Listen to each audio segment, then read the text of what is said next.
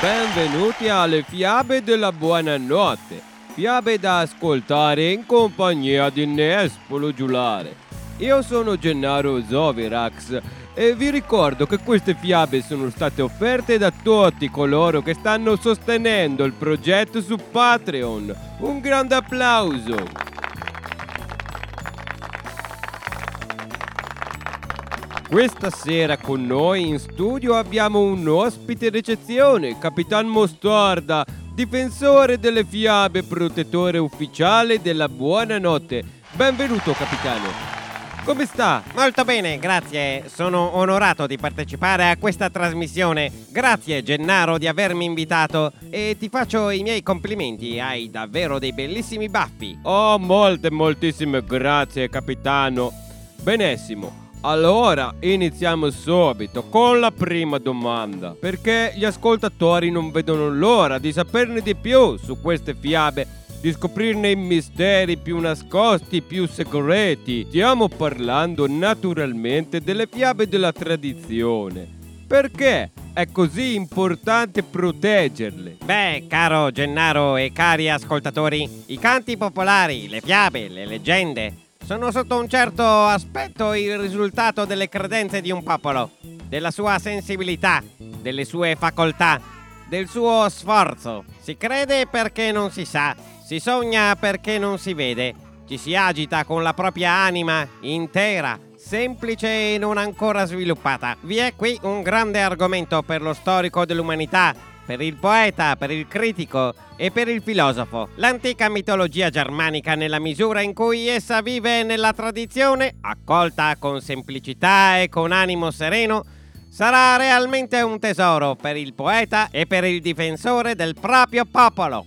È quindi questo tesoro di saggezza popolare, simulacro di valori di rettitudine, che come capitano ho il compito e il dovere di proteggere. Che belle parole, Capitan Mostarda! Sembrano proprio parole di Herder, filosofo, teologo e letterato tedesco. Sembrano, sembrano. sì, ma come potrei fare io a impossessarmi di questo tesoro? Beh, è facile, caro Gennaro. Basta ascoltare le fiabe e lasciarsi trasportare dal proprio animo. Sì, ma se io volessi tenermi questo tesoro solo per me, come potrei fare? Ma questo tesoro è di tutti, sarebbe folle tenerlo solo per sé. Ah, stia attento, Gennaro, sta succedendo qualcosa di strano ai suoi baffi. Non si preoccupi di miei baffi, è solo sudore. Ma ora mi dica, capitano, come potrei fare a interrompere queste fiabe? Ma questo è semplice. Basta convincere gli ascoltatori a non sostenere il progetto su Patreon. Ci ho già provato, ma non funziona. Come? Ho detto che sto molto comodo sulla poltrona. E, e se non funzionasse? Ah, ecco. Beh, se non funzionasse potrebbe... Potrei? Potrebbe ad esempio... Ehi, Stia attento, le sono caduti i baffi. Oh no, che sfortuna. Ehi, aspetti, ma mi sembra di averla già vista da qualche parte. Probabile, perché da ragazzo sono stato campione nazionale di yogurt al pistacchio. Davvero? Pensi che io sono stato campione nazionale di marmellata ai mirtilli? Ehi, aspetti un momento. Il suo volto senza baffi mi ricorda un noto antibiotico. Ah, ah, ah, ah, ah, sì, sono proprio io. Sono il terribile Zetro Max. Ah, ah, ah, ah. E questa volta sono riuscito a ingannarti. Ah, ah, ah, ah. Oh no, sono caduto nel tuo tranello. Zeta, bravo, Charlie, Alfa, Fate immediatamente partire la fiaba di questa puntata, mentre io terrò a bada il terribile Zitromax! Agli ordini, capitano! Forza, ragazzi! Facciamo partire la fiaba! Un, due, un, due, un, due, un, due! Braccio meccanico, ti ordino di fare solletico Capitan Mostarda! Per mille corbezzoli di Renata sono allergico al solletico. Per fortuna ho con me il mio barattolo di marmellata. Ah! Forza, Michele, facciamo in fretta, facciamo partire la fiaba. Mi hanno appena telefonato gli uomini di Capitan Mostarda. Hanno detto che dobbiamo fare assolutamente partire la fiaba. Va bene, va bene, dai, dai. Tanto sono pronto. Fratellino e sorellina, tratto dalla raccolta Le fiabe del focolare dei fratelli Grimm.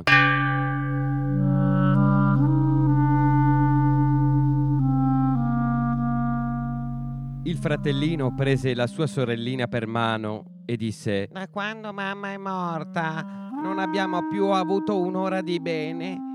La matrigna ci batte tutti i giorni e quando andiamo da lei ci scaccia a pedate. I tozzi di pane raffermo sono il nostro cibo ed è trattato meglio il cagnolino sotto la tavola. A lui almeno getta ogni tanto un buon boccone. Dio mio, se la nostra mamma lo sapesse. Vieni, andremo insieme per il mondo. Andarono tutto un giorno per prati, campi, strade sassose e, mentre pioveva, la sorellina disse Dio e i nostri cuori piangono insieme. La sera giunsero in un gran bosco ed erano così stanchi per il pianto, la fame e il lungo cammino che si misero dentro un albero cavo e si addormentarono. La mattina dopo, quando si svegliarono, il sole era già alto nel cielo e i suoi raggi penetravano ardenti nell'albero. Allora il fratellino disse: Sorellina, ho sete. Se sapessi dov'è una fonte andrei a bere. Credo di averne sentito il mormorio. Fratellino si alzò, prese per mano la sorellina e volevano cercar la sorgente. Ma la cattiva matrigna era una strega e aveva visto benissimo che i due bambini se n'erano andati.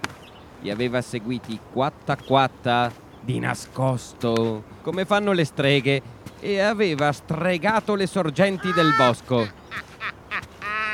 E quando essi trovarono una fontanella che saltellava scintillando sulle pietre, il fratellino volle bere ma la sorellina udì la fonte mormorare Chi beve da me diventa una tigre. Chi beve da me diventa una tigre. Allora gridò Ti prego, fratellino, non bere o diventi una belva e mi sbrani. Il fratellino non bevve, benché avesse tanta sete, e disse Aspetterò fino alla prossima sorgente. Quando arrivarono alla seconda fonte, la sorellina udì che anche questa diceva Chi beve da me diventa un lupo. Chi beve da me diventa un lupo. Allora gridò Fratellino, ti prego, non bere o diventi un lupo e mi divori. Il fratellino non bevve e disse Aspetterò fino alla prossima sorgente, ma allora dovrò bere. Puoi dire quel che vuoi. Ho troppa sete. E quando arrivarono alla terza fontana, la sorellina udì mormorare Chi beve da me diventa un capriolo. Chi beve da me diventa un capriolo. La sorellina disse Ah, fratellino, ti prego, non bere o diventi un capriolo e scappi via. Ma il fratellino si era subito inginocchiato presso la fonte, si era chinato e aveva bevuto di quell'acqua e appena le prime gocce gli toccarono le labbra, egli giacque a terra, trasformato in un piccolo capriolo. La sorellina pianse sul suo povero fratellino stregato e anche il piccolo capriolo piangeva, standosene tutto triste accanto a lei.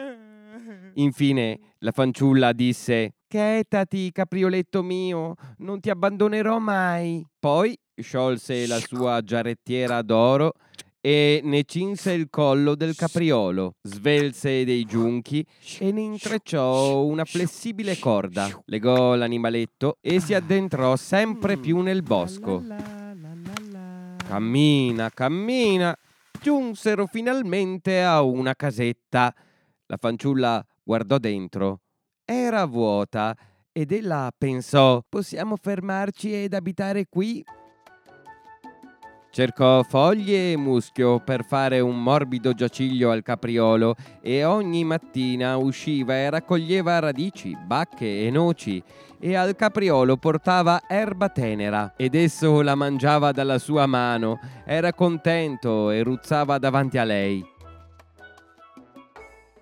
La sera, quando la sorellina era stanca e aveva detto le sue preghiere, posava il capo sul dorso del piccolo capriolo e quello era il suo cuscino ed ella si addormentava dolcemente. E se il fratellino avesse avuto la figura umana, sarebbe stata una vita meravigliosa. Per un certo tempo rimasero così soli in quel luogo selvaggio, ma avvenne che il re ordinò una grande caccia nel bosco. Risonarono fra gli alberi i richiami dei corni l'abbaiar dei cani e le grida allegre dei cacciatori. E il piccolo capriolo ascoltava e gli sarebbe piaciuto essere della partita. Ah, disse alla sorellina. lascia che io assista alla caccia. Non posso più resistere. E tanto la pregò che ella consentì. Però, gli disse, torna stasera. Davanti agli sfrenati cacciatori io chiudo la porticina. Per farti riconoscere, bussa e di lasciami entrare sorellina mia, se no io non apro. Allora il capriolo saltò fuori e stava tanto bene ed era così allegro all'aria aperta. Il re e i suoi cacciatori videro il bell'animale e lo inseguirono, ma non riuscivano a raggiungerlo. E quando credevano di prenderlo, il capriolo saltava nella macchia ed eccolo, sparito! Quando fu buio, egli corse alla casetta, bussò e disse Lasciami entrare, sorellina mia. Allora la porticina gli fu aperta, egli saltò dentro e dormì tutta la notte sul suo morbido giaciglio. La mattina dopo ricominciò la caccia e quando il piccolo capriolo udì nuovamente il corno e il oh oh oh oh oh oh oh dei cacciatori non ebbe più requie e disse Sorellina, aprimi, devo uscire. La sorellina gli aprì la porta e disse Ma stasera devi tornare con la tua parola d'ordine. Quando il re e i suoi cacciatori rividero il piccolo capriolo con il suo collare d'oro, lo inseguirono tutti, ma egli era troppo rapido e svelto. L'inseguimento durò tutto il giorno, ma finalmente la sera i cacciatori l'avevano accerchiato e uno lo ferì leggermente al piede. Cosicché egli prese a zoppicare e corse via più adagio. Allora un cacciatore gli andò dietro pian piano fino alla casetta e l'udì esclamare Lasciami entrare, sorellina mia. e vide che la porta gli veniva aperta e subito richiusa. Il cacciatore tenne tutto a mente e andò dal re e gli raccontò quel che aveva visto e udito. Allora il re disse Domani cacceremo ancora una volta.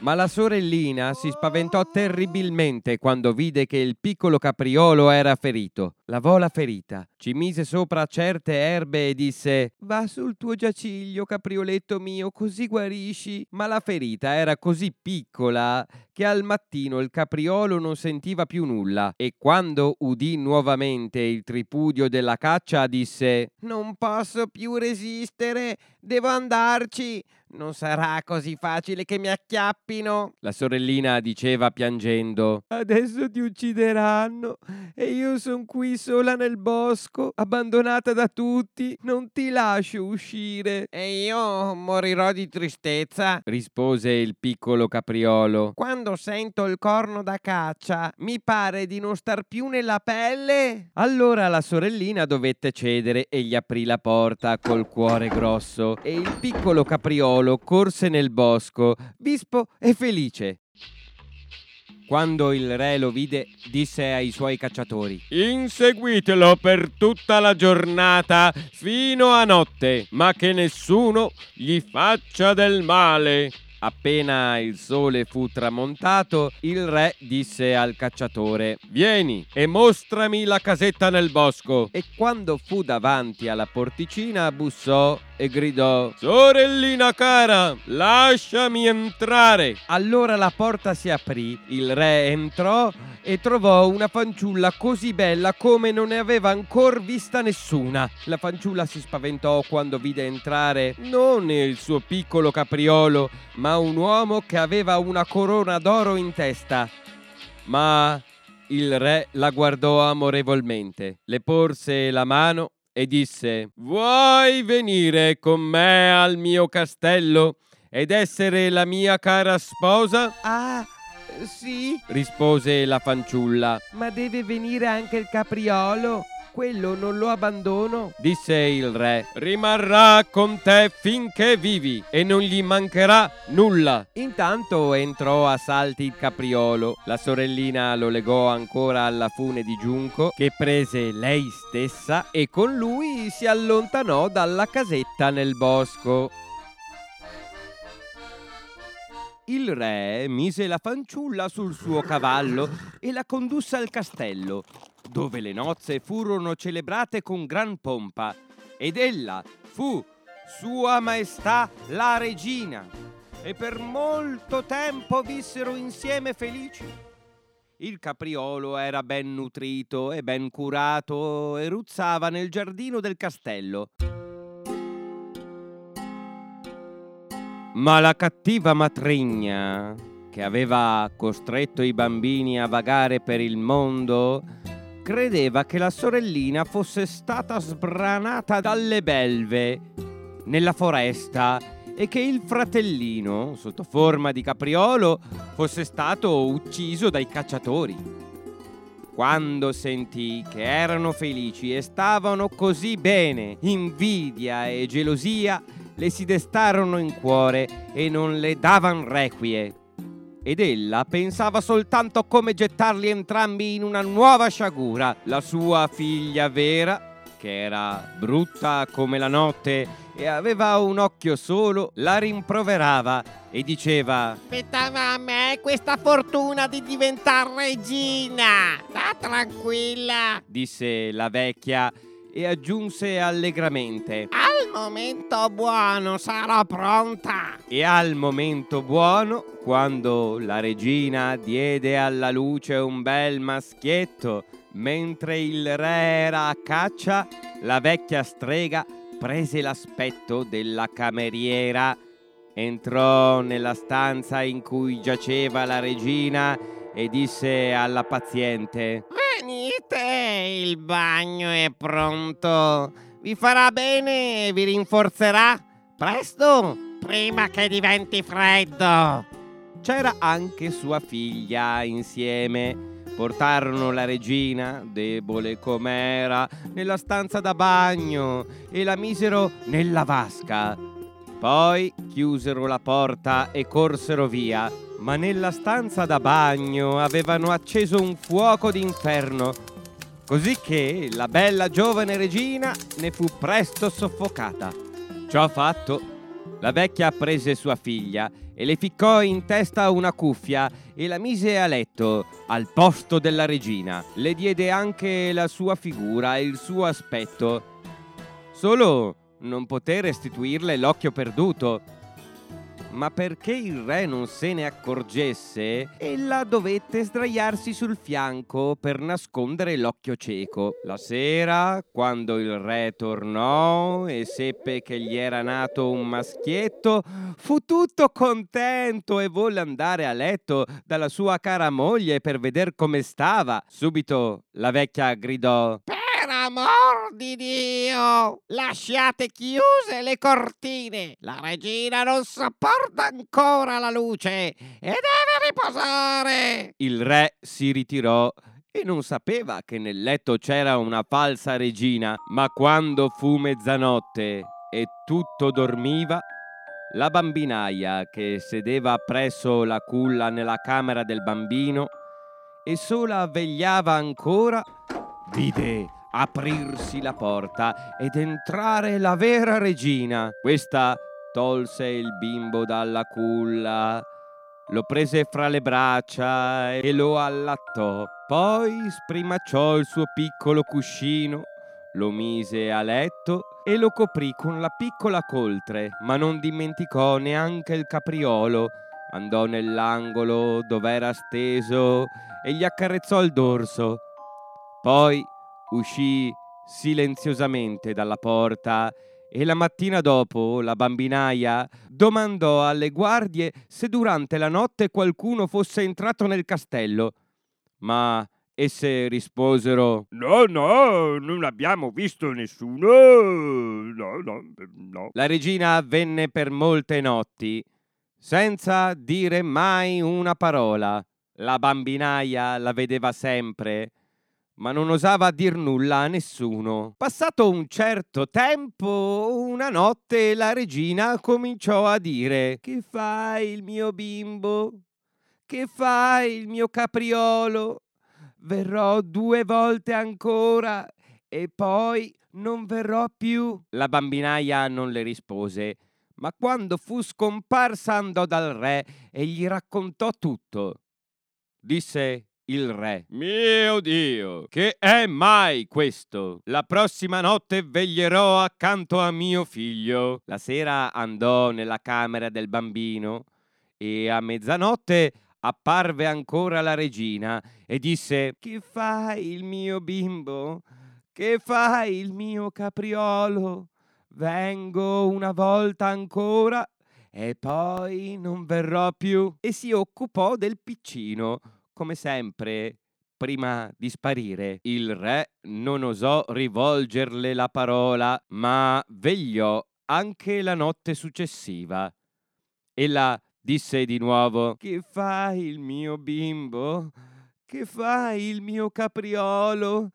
Vengo stavolta ancora e poi non verrò più. Allora il re non poté più trattenersi, corse a lei e disse: Tu non puoi essere che la mia cara sposa. Ed ella rispose: Sì, sono la tua cara sposa. E per grazia di Dio, eccola tornata in vita, fresca, rosea e sana. Poi raccontò al re il delitto commesso dalla cattiva strega e da sua figlia.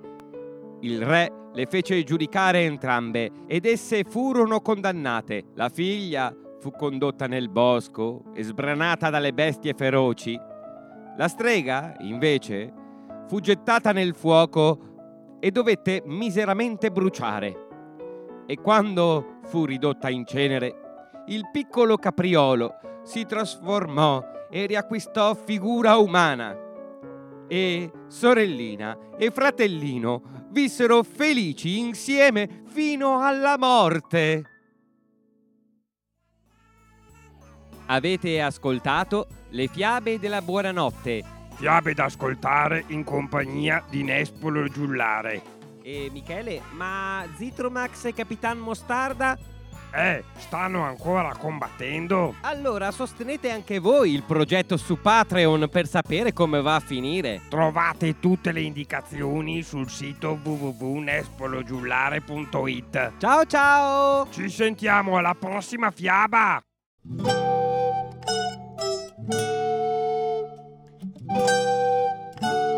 Nespololo